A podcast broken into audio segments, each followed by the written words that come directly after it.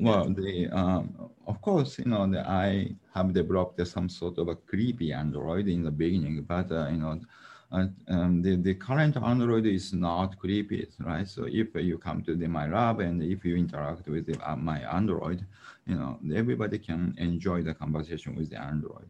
No exceptions, everybody, right? But, you know, mentally, the people, they considered, right? So if we create uh, some sort of a human-like robot, uh, it should be a creepy because it is not human, right?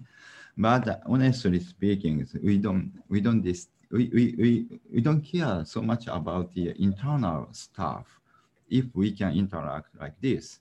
So, you know, now we are talking each other, and we don't care about the uh, um, the what kind of things happens in my brain, in my body, right?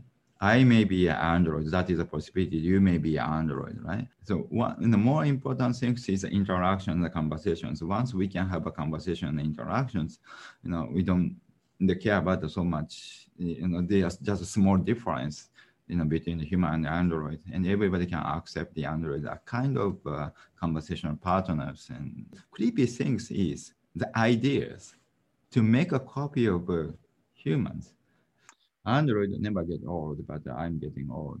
Therefore, uh, you know, if people say, "Oh, you are not similar," that that means that you know, you know the, uh, my technology is not so good. Right? Therefore, I need to be identical with Android.